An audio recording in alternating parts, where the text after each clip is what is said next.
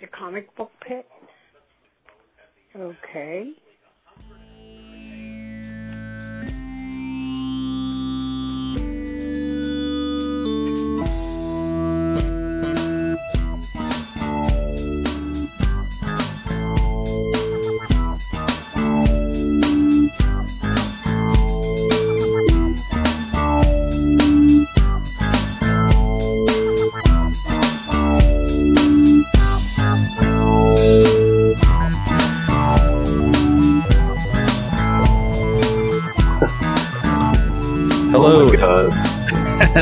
Welcome to a new episode of the Comic Book Pit podcast.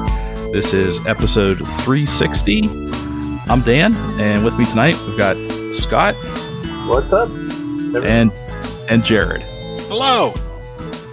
And uh, at the Comic Book Pit, every week we read comics and watch some stuff, uh, usually but not always comic related. Here's a just a brief spoiler warning: we are a review show, so we take care not to give too much away about the books we read, but sometimes it happens. So that's your warning. Um, Enter at been- your own risk. that's right.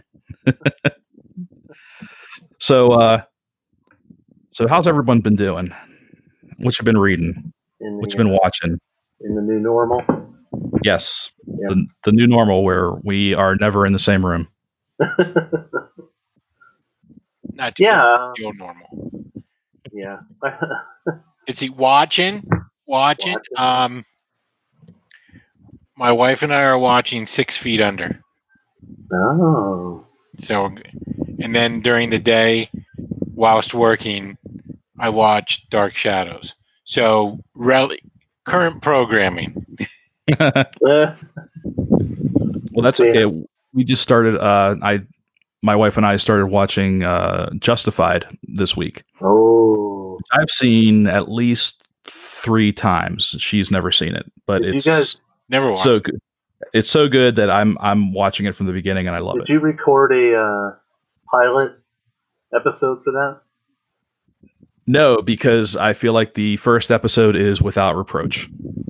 Yeah. There's nothing. There's, I mean, not not that you can't not that you can't review a good episode of something, but it's much more fun to rev- to review something when it's crappy. Mm. Mm. Um, just just the uh, the trivia for that episode though is that it was filmed here in Pennsylvania. Was it? actually yeah yeah it was actually filmed up uh, well some in Canonsburg area like down that way and then also up in um uh, I forget that town but up above New Kensington up in uh Kittanning in Kittanning Oh, my. Really? yeah that that courthouse shot where they're crossing the bridge in the intro Yeah. that's that that's the courthouse No kidding. Yeah, and you can almost see it from the highway, but it, but yeah, they they framed it. Yeah, the whole show was shot here in the area, and then they Pilot. the pilot was, and then they moved everything south, like to another state. I forget. West. Yeah. According to uh, the internet, Oh, uh, Los Angeles and Pittsburgh for the pilot. yeah, there you go. Because No kidding. um, much That's like crazy. the, much like the Dukes of Hazzard, you know that you know Atlanta, Georgia looks exactly like you know California. So Mm. yeah, That was really that cool. was funny. Oh, there's sand dunes in, in Atlanta. That's weird. but yeah, Learn something new and Yeah. relevant to our program. there you go. A little crossover to the pod, Yeah. podcast pi- piloting. Yeah, I, there you go. I got the name wrong. Uh, the, the pilot season podcast. Pilot season. Yeah. Yeah. In case someone you- you're wondering out there, that's a, another podcast that that my wife and I do occasionally. It's called the Pilot Season Podcast, and we review just pilot episodes of TV shows. It's awesome. Yeah, we're uh, we're probably going to record one within the next couple weeks. We've got one picked out, so Nice. Okay. Yeah, it was. A, I'll, I'll I won't say what it is because actually I've never heard of this show before, but it, apparently this was years before Buffy the Vampire Slayer. Uh, Oh. Sarah Sarah Michelle Gellar starred in a teenage daytime soap opera. Oh yeah. Jared is running to the internet right now. Am. It, it only it only went one season, uh, maybe like two or three dozen episodes. Uh, I'm guessing. I, I don't remember off the top of my head, but yeah, it was like a like a half hour teenage uh, soap opera. Oh, okay. Oh, it's called it was called Swans Crossing. Yeah. Oh, that's right. I remember that. So I'm not going to tell you what it is, except here's what it is. That is Swans- what it is. Where do you even? Oh, it's on Tubi. Oh, I love Tubi. Well, sometimes you gotta you, you, you gotta sweeten the pot, but sometimes you also just gotta give them give them Yeah. some. You know, like so. Come over to the 13 weeks, pilot pilot season. but in that 13 weeks, they did a whopping 65 episodes. It's not bad. That's a lot. Like a that's like a cartoons uh, schedule. It is. Mhm. Yeah. You're saying this was a five day a week show? I'm guessing it was. I think it was Well, on. 13 In, by yeah, yeah, 65, 13. yeah, I think it was on in the afternoons, like a regular Yeah. soap opera. So yeah, so if you're interested, and you can uh, you can watch that and find us on the uh, on the Cross- interwebs and listen Watching to our now. Cross compare it to Sweet Valley High. you know um jared since you were talking about uh, your you know you, i know you were joking you were talking about your your new you know new television that you're watching Yeah, yeah, yeah. um i discovered uh d- did you guys know that there's a such a thing as im imdb tv I'd heard of it, but I've never indulged. i've i've only been able to find it and i'm i guess this is maybe you can find it other on other streaming services but i found it on the our amazon prime app or channel whatever you want to call it. Um there's uh like movies and tv shows on there but uh, i think they all have ads which i don't normally care about. Um i found the old uh spenser for hire Oh wow, on there. And man Dude, i that's such, a, that's such a good show. Nice. that's a that, that Spenser for hire. that's some great early 80s private investigator Yeah. show and and it's really it's really cool is i you know to, to keep the authenticity like I, i'm pretty sure the entire show is filmed in and around boston because that's where the characters from that's where all the stories Oh, stories yeah. take place in boston yeah. and uh you know you got robert urich as spenser and uh, avery brooks as hawk Oh man, oh man he was so great classic.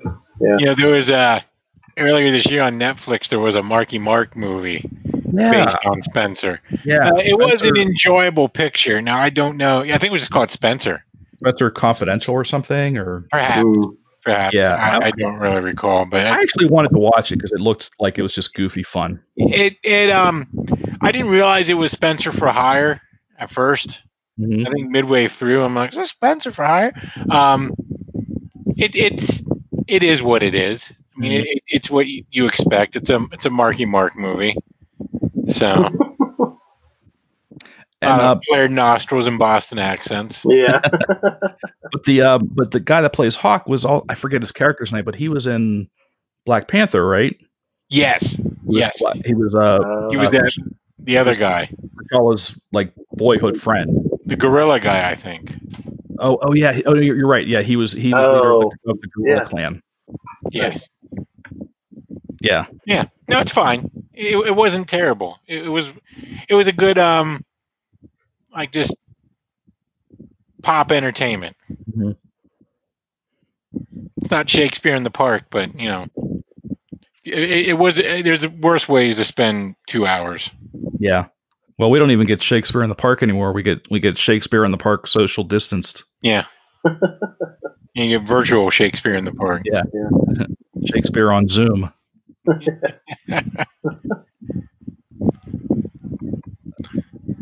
Uh, do you guys have to do a lot of uh, conference calls, Zoom calls with your with Every your uh, day. employers? How is the etiquette? People know when to use mute. People know. Mostly, yeah, you know, but some people also like like to use their animals. You know, they're like, "Oh, is that a dog barking?" And then they're like, "Yeah, check it out." And then they, you know, or a cat jumps in the camera, and everybody's like, "All right, everybody, stop the meeting." Yeah. Headsets. Yeah, People use headsets because you can tell there's people that never podcasted. You hear you hear people just pounding on their keyboards. Mhm. You hear Oh, yeah. yourself coming through their mic like, "What's all that stuff?" Like, "I don't know. I don't hear it." It's because you're not wearing a headset. my man? I Is I, I hear myself talking because you can't put a headset on. I hear you pounding your keyboard. I, I, it sounds like horses are running through my head when I'm trying to talk here. I'm not. I'm not going to name any names here, and I and I'd appreciate. You know, if you don't, if you guys don't either, but um, yeah, I may have gone into the restroom with one of my coworkers um, during a conversation we were having, and I'm not naming names, but I am saying that uh, we did collaborate on one comic book project at one time. I I heard one of our managers pass gas because he doesn't know how to use mute. he he pretty much was like, uh, "This can't wait," and I was like, "Okay, no, I Mute uh, did not have to wait. yeah." I was like, "All right, well, we're gonna keep this conversation real short." uh, we have a we have a weekly conference call and it's I I dread them. I I I pretty much I unmute it to say, you know, to basically say I'm here and then I mute it and then I just listen to everyone talk over each other for about 20 or 30 minutes and then that's the end of it. Kind of got to treat it like a walkie-talkie. Push to Yeah. talk, you know. oh yeah, over. Yeah. We use because of our current project, we pretty much have like an all day long open call. Uh, Oh, okay. So that's why you just hear people just because Actually, um, that set the I've been- dog off. I've actually been been working with one of the owners of my company, like direct, on a project, and um, I gotta find my mute. I'm sorry. That's a- Hey, Dexter. speaking of, no, but we've we've had we've had you know five hour phone calls, you know, while Wow. we're working on a project that we actually just gave up on Zoom and stuff. He's like, he's like, I'm just gonna call you on my cell phone. I'm like, yeah, let's do that. So like, we don't have to look at each each other. We just put the phones on speaker, and it actually saves our battery and saves you know the hassle, and you know, and then we're you know, and then we share screens, but we don't share video. You know, like which is Mhm. actually kind of cool. So Yeah, that's probably the way to do it. yeah. but, uh, enough about that. yeah, and note to self: if there's a dog in your house, do not tap rapidly on any objects because he is now convinced someone is trying to break into the house. Well, my my dog must hear your dog because I can hear him downstairs barking at something. And as much as I'm like, it was me, he just keeps like looking at me and looking at the door and barking. It's- He's like, why No. are you getting that? There's Yeah. imminent danger here. It's gonna be, have to be like that episode of MASH where that lady has to uh, smother her baby. Oh, Oh, my Oh, that- god! that's wow. that was wow. That was that was like one of the Wow. dark. Well, that was the final episode. That was one of the darkest ones. Was that the final? I couldn't remember if it was fun. Imagine being Yeah. a kid and be like, "Hey, good old goofy MASH," and then a lady sw- was like, "What the hell is this episode of MASH?" Well, you know, like I I love Mash, and and when I you know started subscribing to streaming services all over the place, like one of the first things I looked for was Mash, and it, they had it on Hulu. Or I forget New Hulu or Netflix. I forget what doesn't matter. But I I started watching from the beginning, and I loved it, and it was great. And then it got like the last maybe the last two seasons or the last three seasons, like basically eliminated the laugh track, and Oh, it was yeah, really weird yeah. like the jokes were not like were not landing they were not fu- they were not as funny without the laugh track because you're just conditioned to that laugh track. And not only that but like it, it was a different style of writing. It's like i mean you, you watch a show today like the office or parks and rec like a show like so many shows now there is no laugh track you know like so many Yeah. sitcoms. But back in the day in the 70s like a laugh yeah, track live, was live studio audience. yeah, live or- studio audience or a laugh track. or I mean, laugh like, track, yeah. Yeah, MASH didn't- wasn't in front of a live studio audience. No. but MASH the, was a single cam. I mean, that, as far as sitcoms go, it was that. I'd imagine. I'm talking out my ass here. It probably was one of the first single camera sitcoms. yeah, probably. I mean, it could have been, yeah. But uh, oh well, but anyways, yeah, that that just got me like, I really uh, took us down. yeah, Rabbit talking about hole here. like smothering babies. I'm like, oh boy. yeah. Um, great episode though. Great, great. Probably one of the one of the finest final episodes of any TV show in television history.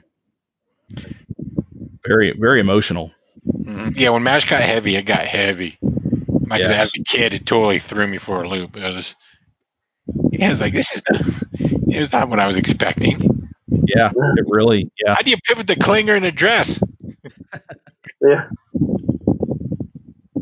yeah. Well, that was you know, I mean, everything changed after a while. Like Klinger stopped wearing dresses. He, uh, he was promoted, I think, to sergeant, and then like, and I think in the, again in the finale, I think he got married to like a Korean, and uh, which led into okay, who remembers After Mash? Oh I yeah. watched it, I know it was a thing. I Yeah. I think I I mean I was a kid. I I remember it. I I but like the the conceit was that uh Colonel Potter, Father Mulcahy, and Klinger like after the war all ended up working in the same hospital. I th- Ah. and so that's how they kept it going. Is And, Jamie uh, Moore still alive? I think he is. Has he been at Steel City cons? That's why I think he's still Oh, I alive. I think one of the, I think last year or two years ago it was like it was Jamie Farr and um, Loretta Swit who Oh. played Hot Lips Hot Houlihan. Yep. Oh, yeah. I think they were appearing at the same show and that you could do like a mash Oh. like package. Jamie Farr is 80, 86 years old. And I'm pretty sure that uh, the guy that plays Winchester is still bopping around. as David David Ogden Yeah, he's still. I don't know if he's still acting, but I mean, I like how think you said that, like we didn't all didn't know his name. No, he died in 2018. Oh shoot, that's a bummer.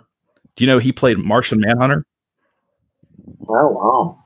in that um that Justice League uh pilot that you could only find at um like uh Steel City Con. yeah you could only find uh, Yeah, from the vendors too. uh Bootleg. copies of bootlegs The at uh on yeah At, at Pittsburgh Comic Con.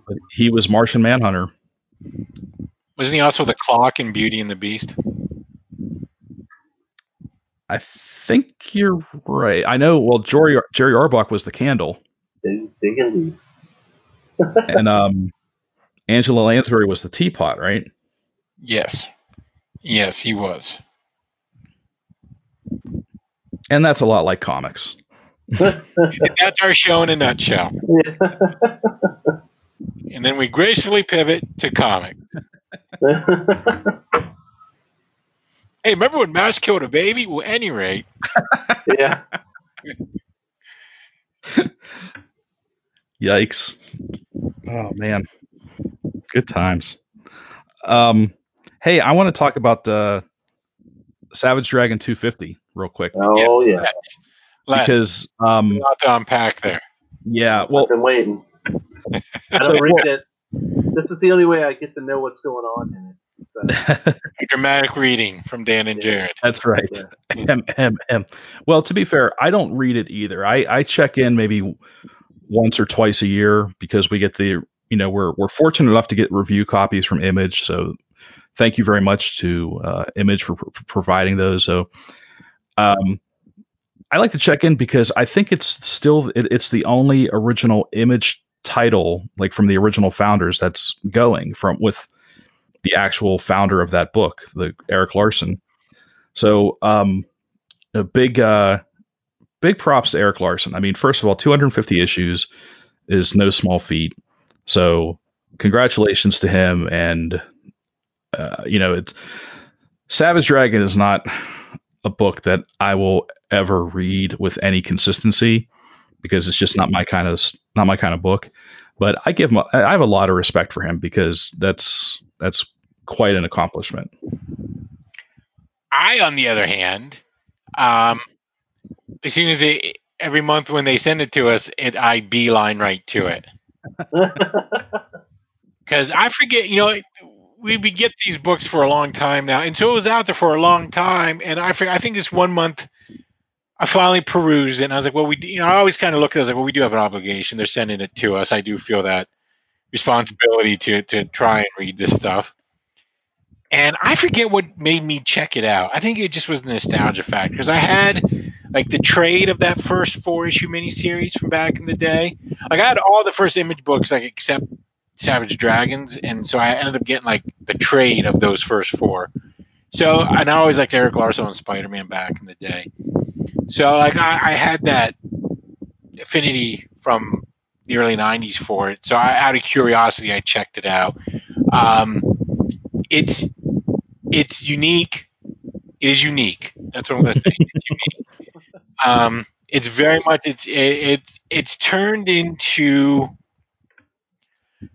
and so that oh, let me like put before I go if I say this. And then back when we could go to comic book shows, I would go through back issue bins, and if I could find like old Savage Dragons for like a dollar or less or whatever, I'd pick them up. So I got like a little collection, which I think you referenced last time we spoke, Scott. Yeah. It's not like a massive. It, it's Right. It's building, but it's not that big, and it's it's just random ones.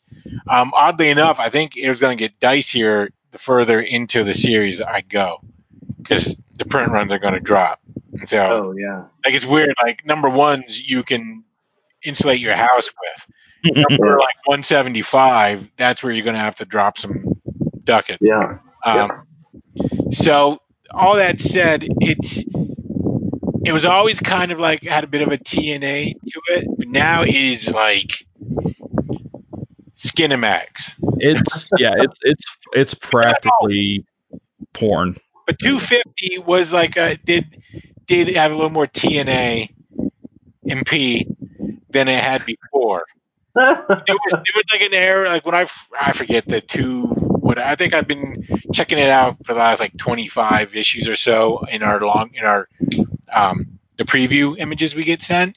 And some of those early ones it was like wow this is like an anatomy lesson. And like here's all the bits. You know like I said P A and P.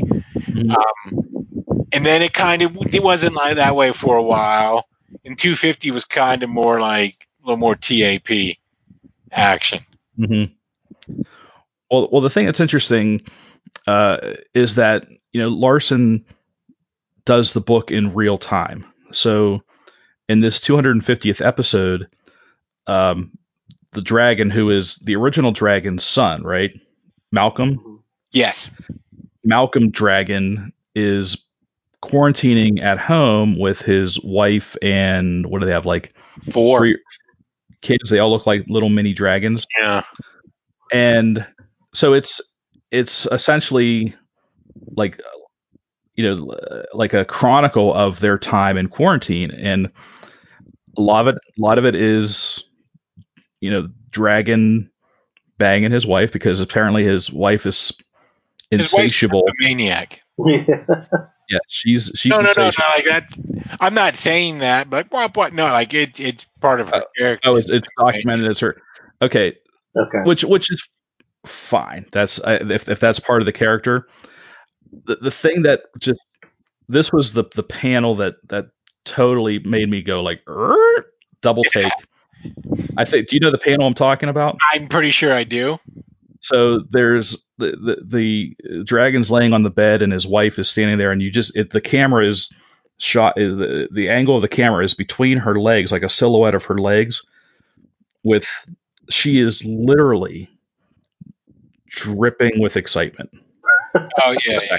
Like there's this long. It's almost like like this viscous Oh, something like this long like an like an alien like slime like this long drip and i'm like oh my god that is just disgusting see now Dan's clutching his pearls well i'm not a For prude me, that's it's just like yeah, it's another day at the another day at the office at Savage Dragons. it's just gross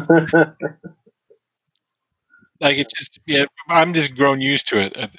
Yeah uh, well maybe yeah I, I guess i'm i'm not uh my my my skin isn't as thick from you know because i don't read it enough but uh i well I, and i think the thing that doesn't help is and i get that this is an artistic choice and that's fine but you know th- that the wife is an adult but she's a small asian woman and she wears braces so and and she's not she's very slender she doesn't have much of she you know uh, She's Unlike- flat, Scott. That's what he's saying. She's yeah flat. so like like she's very opposite of the the buxom female characters that Erik Larsen normally draws. Okay.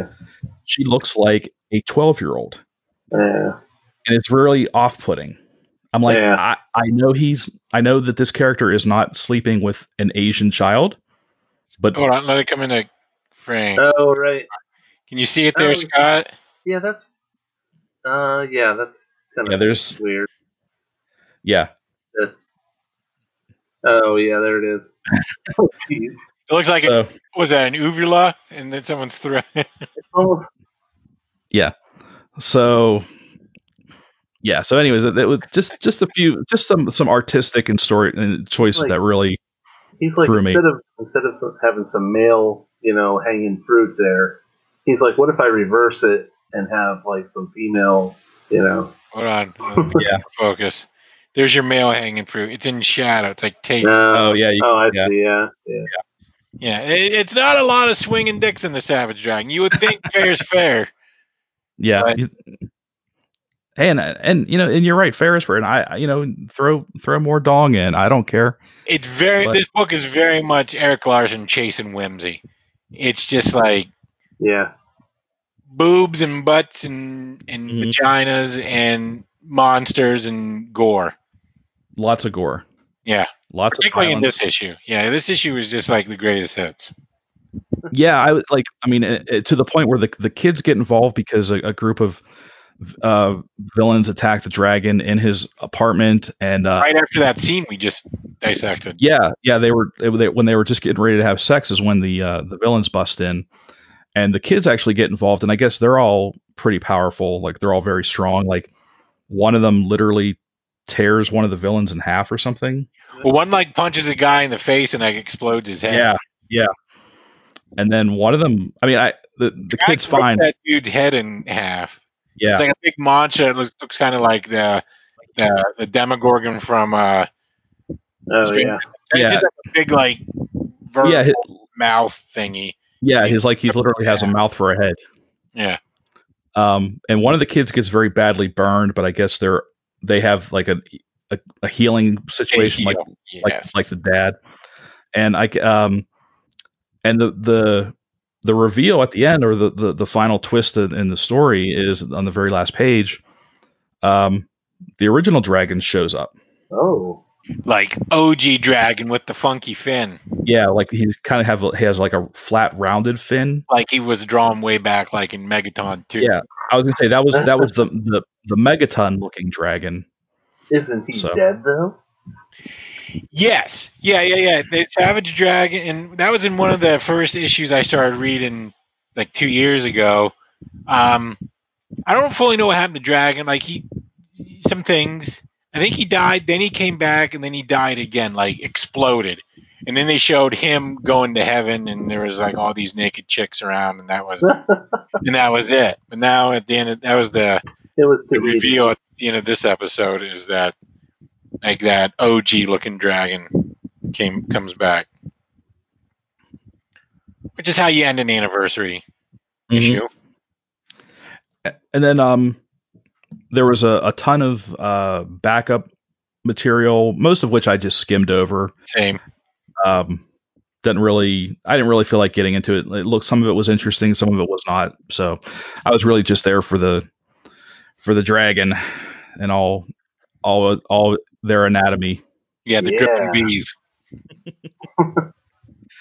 so uh but again you know hey big you know congratulations to erik larsen. I mean i hope he does another 250 issues. I mean it's not it's not my thing but i'm i'm all for a I mean, a creator doing his thing you know? Continue to hatch ideas that many times. It's it's that's quite a track record. So, yeah well, and not only the, the writing but the art. I mean he the, the- he's been doing the art since day one so. Yeah, that that's really the achievement is that it's 250 issues by the same yeah. same, yeah. same single. Well, I don't want to say same singular creator, but it's not like he colors in letters. no he still uh, yeah he he has a team but If you look at McFarlane, I think McFarlane j- McFarlane just writes his. Mm-hmm. He, I don't think he wrote them all, did he? he, he I don't think so either. Back now, I definitely stepped away for a while Yeah. So I mean, yeah. So there's a whole bunch of asterisks on Spawn, and then what? Mm-hmm. Cerebus is the 300 with Dave Sim and Gerhardt Yeah. doing back. So I mean, it's all of these things sort of need to be qualified when you start Mhm. talking. Yeah. Right. Yeah. But I would say if anybody is closest to the crown, let, let, us just say Cerebus is the crown, then Erik Larsen is He's And- close. McFarlane's a carpetbagger. Mhm. Oh yeah, I mean he didn't do it all himself, so Uh, Scott, you want to go next? Uh, sure. It's, uh, you know, not falling far from the tree of, uh, you know, blood splatter and, um, you know, odd characters. You know, we got Robert Kirkman uh, with his latest book, Negan Lives. So, um, the, all, all the things that you just said about, um, I, I'll just add for Savage Dragon, like all the things you said about like people getting ripped in half or getting exploded is why I quit reading Invincible, which was Kirkman's other, and it seemed like Kirk, that that Invincible may be the most similar in tone to Savage Dragon, Mm-hmm. which is actually kind of cool. Here's another fun fact: um, they're actually launching it as an animated series. Yeah, yeah. We um, I think we, we mentioned on that on the show last week, and there, it's got a great it's got a great cast. I'm really Yeah, excited. I, yeah, I was actually, yeah, I was like the voice actors. I'm like, all right, but uh, I'm, I'm excited. I'm also excited because I have the first 60 issues of Invincible. Nice. You know, which uh, yeah, which uh, I'll be happy to part with at some point. um, you know, when the show hits hits its highs. Um, but I, but you know, me and Walking Dead, you know, I'm all I'm all in. I've, I've was in that book from day one, and I stayed all the way through. And Kirkman and Charlie Adlard came back, and they did uh, one shot book called Negan Lives because they basically had left Negan, you know, in a solitary um, existence. And this is just sort of like put the cap on that. Like, you know, here's what he's been up to. Uh, and it's it's not it it's it's good. Like it's good in the way that uh, Kirkman is so good at like he just he writes a little bit, you turn the page, you're like, oh, I kind of like this. Turn the page. Next thing you know, you're halfway through the book, and you're like, wait a minute, I like he just sucked me right in. You know, like it's such a such a funny thing um, the way he writes um, this stuff, and you know he starts out with like you know vulgar Negan, you know, right off the bat, and kind of and then kind of gets more into his solitary and how he's kind of depressed now and alone, and um, you know, and then it goes from there, and um, he and and he also kind of leaves it on a on an I don't want to spoil it. I know Dan you said you wanted to read it, but um, but it also kind of goes on an upswing at the end. Like he he leaves it open that there could be more. He's like Hmm. he's like, hey, you know, we could, you know, he writes in the back like Kirkman's like, yeah, we could do more of this if we wanted to, but I he goes, I also think I left it in a place where you know you can fill in the gap and kind of figure out this is what he this is what he did, you know, with his time. Um, so it was, it was good. It was really enjoyable. Um, there's a little, there's also another little fun fact in the back of the book.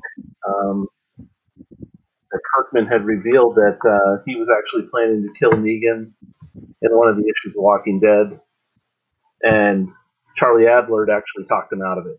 Of all, Hmm. he sent the script over of um, oh, what's her name, uh, Maggie.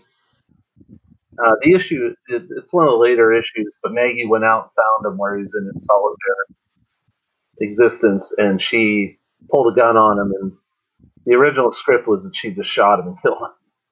And um, Charlie Adlard took, took offense to that. He wrote a long letter back to Kirkman and was like, I don't think you're doing the character justice, you know, that you would just, you know, he's like, there's not enough, um, you know, horrible characters that, that get to live, you know, and get to live with what they've done. and regret it. You know, he's like, you're not, you know, so many characters in modern uh, storytelling, they just they're the bad guy and they just get killed off. You know, Yeah. but here's here's a character that has to live with his sins, and and all that compelled Kirkman. He's like, you're right. He's like, I'm going to rewrite it, and he rewrote it so that Maggie didn't kill him. And it was like, Hmm. whoa, you know. So that was that was actually in the letter page. you know, that was like in his little letter to the fans. But Wow. I was like, that's that's as much fun to read as the book itself. So, um, but yeah, I I I think if you, I think for a, a one shot, you know, a fun little visit, you know, it's almost like a, it's almost like how Breaking Bad did uh, the El Camino or whatever that Yeah, Oh, yeah. Camino, the movie. Yeah, and it's just a little bit of a you know a sign off. That's kind of what this is. It's like a it's Negan's sign off. You know, they, it was kind of the one thing they left undone in the book, and they're like, here it is. Here's here's his story. You know, to write him off. So I liked it. I, I think if anybody likes, yeah, even somebody that doesn't really like. Uh, you know, Walking Dead, they might enjoy it just for um, if they like, you know, uh, wilderness survival characters. You know, um, you know, like uh, I don't know, Well, the- going to Alaska and surviving. Well, and- and and the the cool thing about this book, this is the one that that Kirkman put out uh, free. uh, I mean, I'm sure it, co- it it cost him to produce it, but he but he sent it to retailers free of charge, oh, okay. and you know to help them um, during the the COVID crisis. Right, because it does say uh, that it was supposed to be like a comeback to retail or something promotion Mm-hmm. because they thought we were going to be done with the COVID uh, pandemic by then.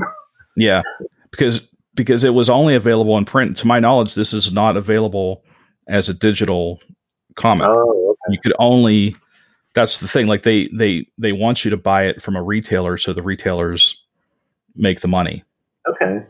you know so that was kind of a cool thing that that kirkman did Yeah.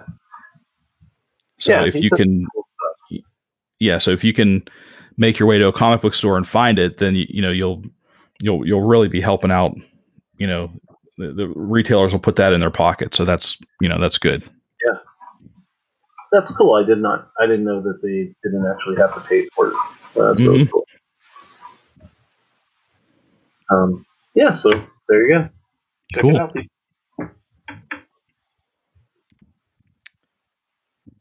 um jared you had you had um something you wanted I did have a book. I read uh, Cankor by Matthew Allison from AdHouse Books. It's a very difficult to describe book. Um, from the back here, you know how that has a little like genre, like Oh, yeah. superhero, sci-fi, horror. Huh. So that that's the mix here, and it's very, it's a very almost meta at times piece. Like there's two like narratives here. One, it's in black and white, and it follows like this uh, artist type character on a night out to a bar to see a show, and then it cuts to these um, unique looking characters that are kind of like superheroes. Some of them are based clearly off ones you recognize. A little little Batman looking character there oh yeah sort of tell. And later on, there's like a, uh, Wolverine type character who, like, when he introduces himself, he says some. It's not I'm the best there is at what I do, but it's it's clear what he's talking about. Um, oh, because then when he pop, he has claws and they pop with the snip. So. Uh, Um, and it follows this one character as it goes on a journey. Again, I, I couldn't even begin to tell you like what it's about, and that's not an indictment of the story. It's just this very unique and beautifully drawn piece of this character like on a journey and just the the other characters that he encounters along his way, and it's just it's really cool. You know, it's, it's and I I had bought in, I had bought um it was like self-published and I had the got the first issue like a year or two ago like online from the guy. Yeah, I think I remember you talking about it on on, on Yeah. the show. You talked So I about think that issue. talked about the first issue. So that this is the entire mini series. It may have been like four of those issues. hmm Um, oh, the Wolverine characters. I'm great at everything I do. Um, in fact, this spread here I'll show for you guys kind of best like, displays what. So you see that oh, yeah. and just how beautifully rendered it is and hmm completely unique in its art style. Yeah. And like the color palette is just really well selected and the, the print job is amazing. And then like I come over to this other page and that's the uh, like I said the artist uh, character, which is, he feels a little auto bio in ways.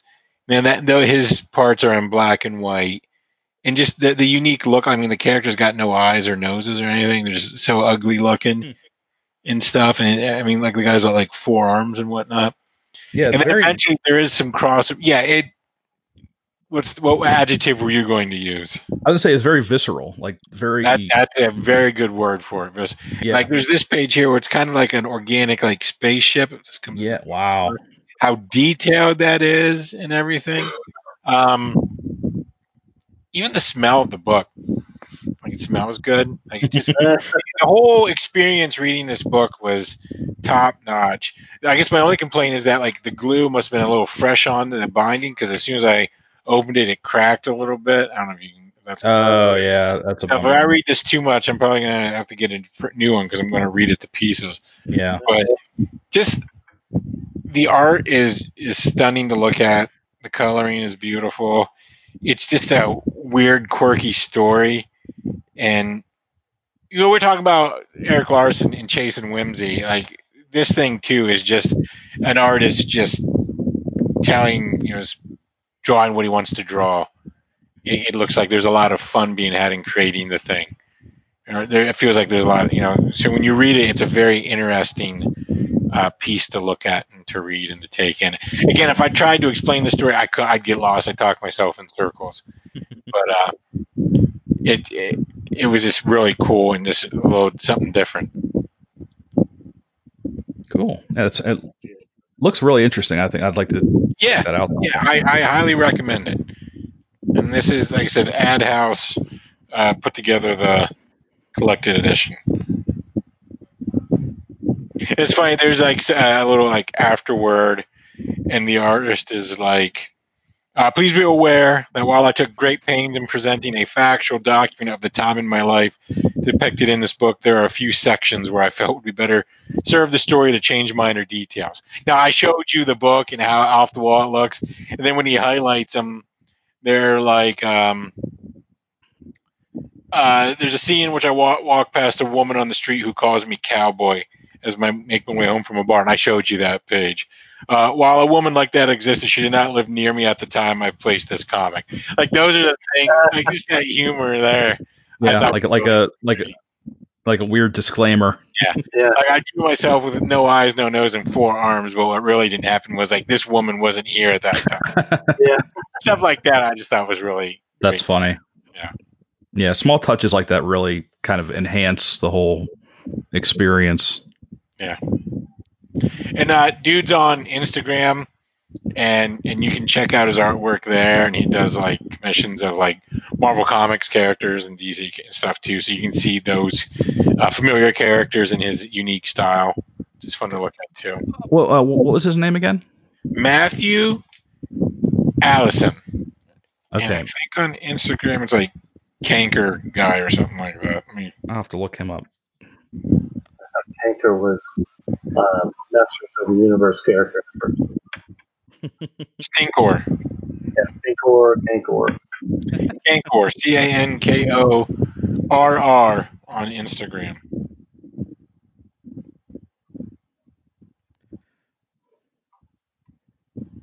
Cool. I think there's a uh, Wolverine versus the Reavers. Wait for it to focus. Yeah, it's not coming into focus. Uh, yeah. Oh, okay. Yep. That's awesome. Oh, cool. Yep, I found him. Okay. Cool. Um, Oh, look at that. Oh, do one real quick, dude. Oh yeah. oh, nice. Oh, that's You know that guy.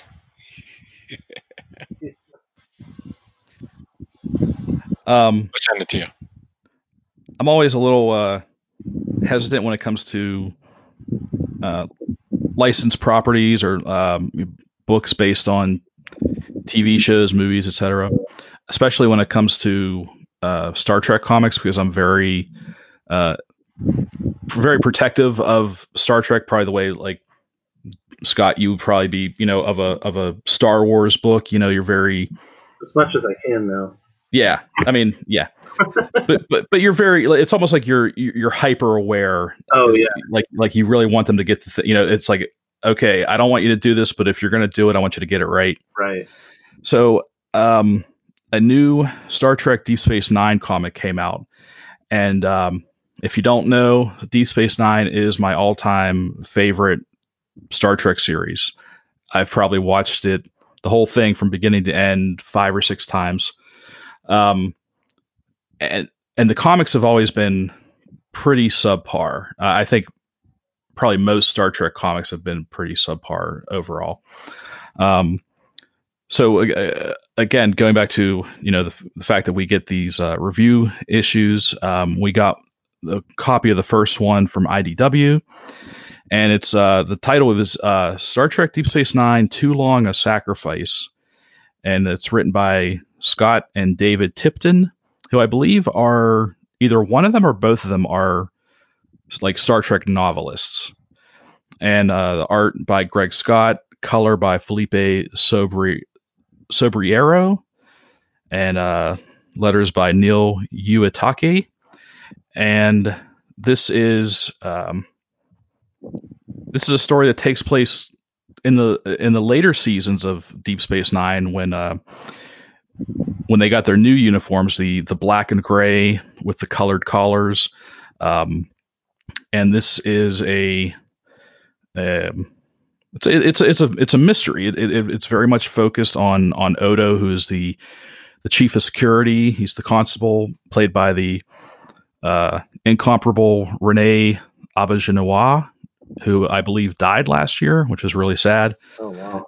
Um, he was great as Odo. Um, but there is a uh, oh, this is taking place during the during the Dominion War.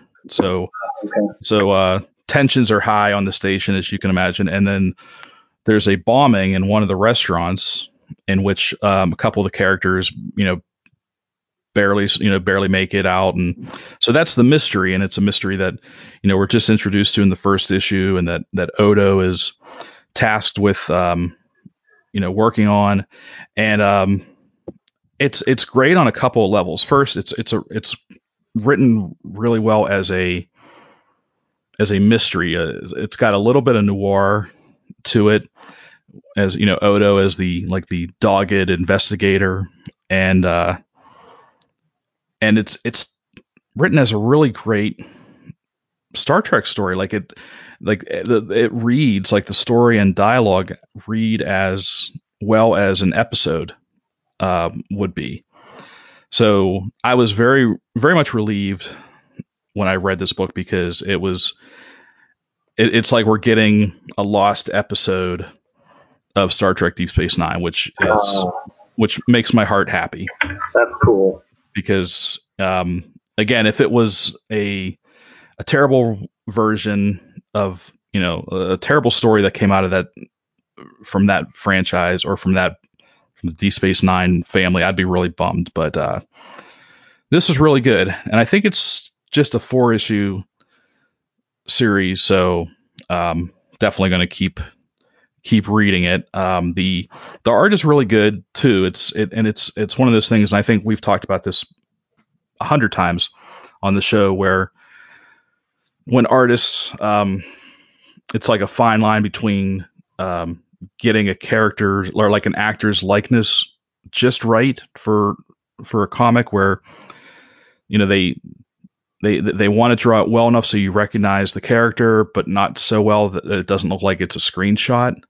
Mm-hmm. You know, um, and uh, Greg Scott does a really good job of portraying the characters. Like he gets the features right, so you know they they they look like the characters without looking like looking like he traced it. So so yeah. So if you're a if you're a DS9 fan, then I would definitely recommend um, Too Long a Sacrifice. You will not be disappointed. And if you are, let me know, and we'll talk about it. I'll talk you down. Very nice. Um, I'll just mention this this one very briefly, but I um, went to um, because you you were talking about likenesses and stuff like that. I actually picked up an issue of the old Thundercats comic from uh, Star Comics. Oh wow! I Bought it at half half price, half price books. Interesting. I just I just saw that cover and I was like, man, I gotta I gotta look at this. You know, I gotta. Um, it was by Mor- uh, Morgan. Just the I don't know the first name, but I know he did a lot of you know the adaptations back in the, the day um, with Marvel, and it's just one. I, I don't know why I was just like. I need to look at an old Thundercats comic again. You know, like sometimes it's just weird. You know, you find inspiration in weird places, and Mm-hmm. you know, sometimes reading these old books gets me, you know, kind of um, jazzed to draw and stuff like that too. So Mm-hmm. I hear you. sometimes that's all I wanted to say about that one. It seemed like a good place to throw it in there. um, that being said, I, I I picked up this uh, this other book called Sacred Six, and I I don't know what I was thinking. I I think because I saw that Jae Lee did the cover, like he did one of the variant covers, and I Okay. was like, you know, there's some some sexy women, you know, they look like they're about to fight, you know, maybe get into some trouble, you know, and it's like Sacred Six, and I'm like, oh, that sounds cool. It's a cool name. And I opened it up, and like the art is awesome. It's um, it's actually illustrated by Jae Lee and Gabrielle Ibarra, and um, and written by Christopher Priest. And I'm like, this looks, you know, I just looking through at the sh- at the comic shop, and I'm like, this is cool. I'm gonna check it out. Well, then when I get home and I start reading, I realize it's actually um, it's like a vehicle book for um, Dynamite's cat, like all, all their um, you know bad girl books. Um, Oh. yeah, like Vampirella, Draculina. They say and they say them real small on the cover here. Pantha, Nyx, Chastity, and Lilith, and then they're like good, evil, repeat.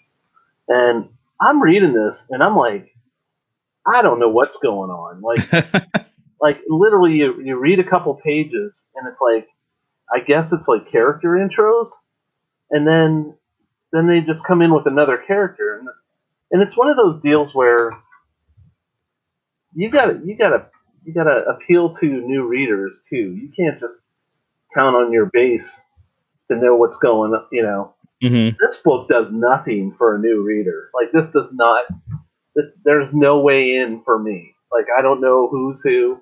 Halfway through the book, I'm like, was that Vampirella? I don't even know. You know, I feel like I should know who she is. Just, you know, but there's nobody like with a red swimsuit. You know what I mean? Like it's not even. I'm like, I don't even know what's going on. You know. So, um, I. So I'm, I will not be buying the next issue. I'll just say that. I mean, the art the art was awesome, but I just had no idea who was who was what, what was going on, and you know, Well, if you don't mind watermarks, it is one of the preview books we get sent. So oh yeah, so maybe I'll just see if it tries to get you know co- cohesive at some point. But hmm I really felt like, Yeah. Save yourself a few bucks. yeah, I'm. Well, I might just save myself some time too. You know, just not. I mean, there you go. bummer because the the cover's awesome, the art is awesome, and it looks like it's well written, but I have no idea. I feel like this is not written for anyone besides the people that already read their stuff. and that's you know that's that's a problem with a lot of comic books. You have to be hmm have to always assume you should always assume that someone new is going to read your book. Was that uh, wasn't that a famous uh, editor? Wasn't that like Jim Shooter's like Yeah, like every Well- issue is somebody's first issue? it's the old Marvel. It's the old Marvel edict. Like that's why they introed. That's why they always spent the first two pages introducing the X Men every in every issue. hmm You know, and all the new writers came in and said, "Well, people are smarter than that. They shouldn't be."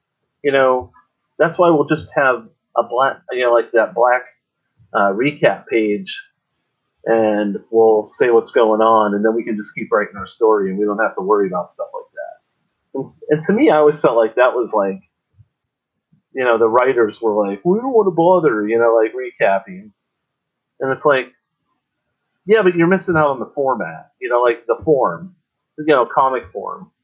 So you're you're trying to write long form in chunks, and you know, so which one is it? You know, you should write.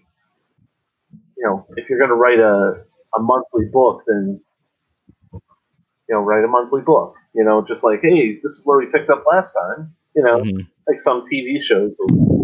Last time on Agents of Shield, you know, and then they'll give snapshots Yep. you know, at least. But yeah, that's kind of my rant about that. I have a rant to throw on top of that when you're done. Uh oh. So I was looking, I was looking in the folder, and I was like, "Oh, there's the Rob Liefeld Snake Eyes book." There's, we'll look at the pre-review copy. Uh, I opened it up. It's 77 pages. The first 42 pages are variant covers. Okay. 42 variant What? covers. Clearly, clearly, you didn't listen to last week's episode when I I, I ranted That's about right. it too. yeah, Huh? it's it's pretty crazy. It's not awful, but I'm like 77 pages. This is a big book. No, no, it's 42 pages of the covers. why Mhm. are they, why are they in the front? Like That's where should, covers go, Scott, in the front. I guess. But it's also like the door thing where you keep. It's like a nightmare where you keep opening doors and you never get to yeah, it really was. I mean, and, and some of them. I mean, yeah. I mean, that being said, I mean, yeah, definitely unnecessary, and to have to scroll through all those to get to the story. Some of them were pretty were pretty good, and some were just like, okay, that's Snake Eyes, that's Storm Shadow, that's whatever. Oh, there's the same image with the tr- with the cover dressing, and there's the image without. Yeah, yeah. You you definitely get yeah get a lot of that. Go to hell, IDW. See, that's why that's why listeners need to hang in to the second half of our show. You know, because that, that's when When we we start- start. yeah, we start letting it fly. Yeah. Um, well, just so they keep sending us comics and we stay in their good graces, I actually have a good thing to say about IDW. Uh, specifically, uh, real quick, uh, uh, my last review would be for the final issue of a book called The Kill Lock, Oh, which I think I talked about earlier. Um, it's a six issue series, story and art by Livio Ramondelli, and letters by Tom B. Long. And it's a set in the future, and the idea of the, the book is um, these four robots, four different robots. They like they each have their. It's almost like a caste system. Like one is called the artisan, one is the laborer, one is the kid, and one is the wraith. And the wraith is like a soldier.